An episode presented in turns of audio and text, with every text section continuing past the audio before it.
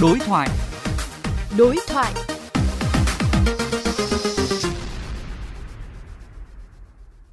Thưa quý vị, sau hơn 2 tháng thực hiện cao điểm xử lý vi phạm nồng độ cồn khi điều khiển phương tiện, lực lượng cảnh sát giao thông trên toàn quốc đã xử lý hơn 80.000 trường hợp vi phạm, tạm giữ hơn 4.000 ô tô và gần 76.000 mô tô xe máy. Đáng chú ý do hành vi vi phạm nồng độ cồn có chế tài xử phạt rất cao nên không ít trường hợp chủ phương tiện nhất là mô tô xe gắn máy bỏ phương tiện, không đến chấp hành quyết định xử phạt, gây tồn động phương tiện. Vì sao không thể giải quyết thanh lý phương tiện vi phạm tồn động? Cần tháo gỡ tình trạng này như thế nào? Phóng viên VOV Giao thông đối thoại với Thượng tá Phạm Việt Công, Phó Tránh Văn phòng Ủy ban An toàn Giao thông Quốc gia xung quanh nội dung này. Theo ông, hiện nay cái quy trình xử lý với trường hợp xe bị tồn và chủ sở hữu không đến nhận thì còn những cái điểm gì bất cập? Thực hiện cái luật xử phạt hành chính và đặc biệt là cái nghị định 29 về xác lập sở hữu toàn dân và xử lý tài sản thì cũng còn nhiều điểm cũng gây khó khăn cho lực lượng chức năng. Thứ nhất thì đối với chủ quan của người tham gia giao thông khi vi phạm nhưng không đến cơ quan công an để thực hiện cái quyết định xử phạt theo đúng thời gian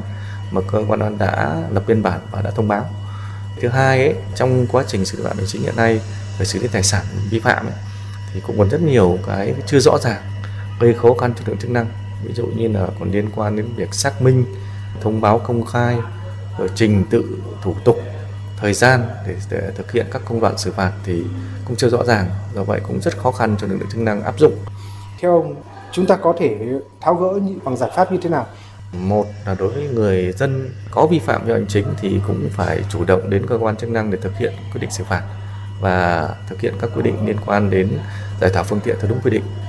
À, cái thứ hai đối với lực lượng chức năng thì căn cứ trên các quy định hiện hành thì cũng ra soát và đề xuất để sửa đổi bổ sung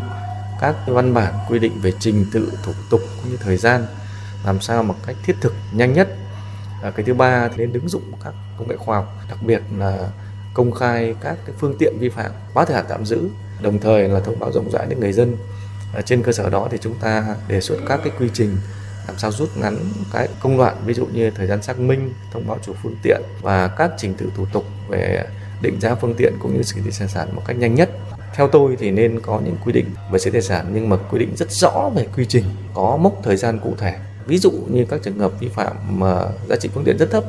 mà đã thông báo mà người vi phạm cố tình không đến nhận, thì chúng ta có thể cho các lực chức năng thực hiện các cái quy trình về xử lý tài sản rút gọn rất nhanh trong vòng 2 3 tháng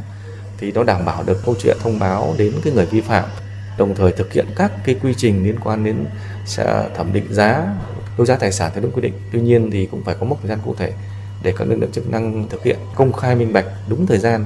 nhưng cũng đảm bảo được quy định pháp luật hiện nay. Về lâu dài thì chúng ta phải ra soát sửa đổi lại các văn bản của pháp luật, làm sao bảo đảm một cách công khai minh bạch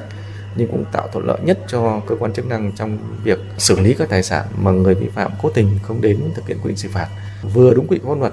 nhưng cũng làm sao giảm được các áp lực cho lực lượng chức năng trong quá trình tạm giữ, bảo quản cũng như xử lý phương tiện liên quan đến quá trình tạm giữ. Xin cảm ơn ông.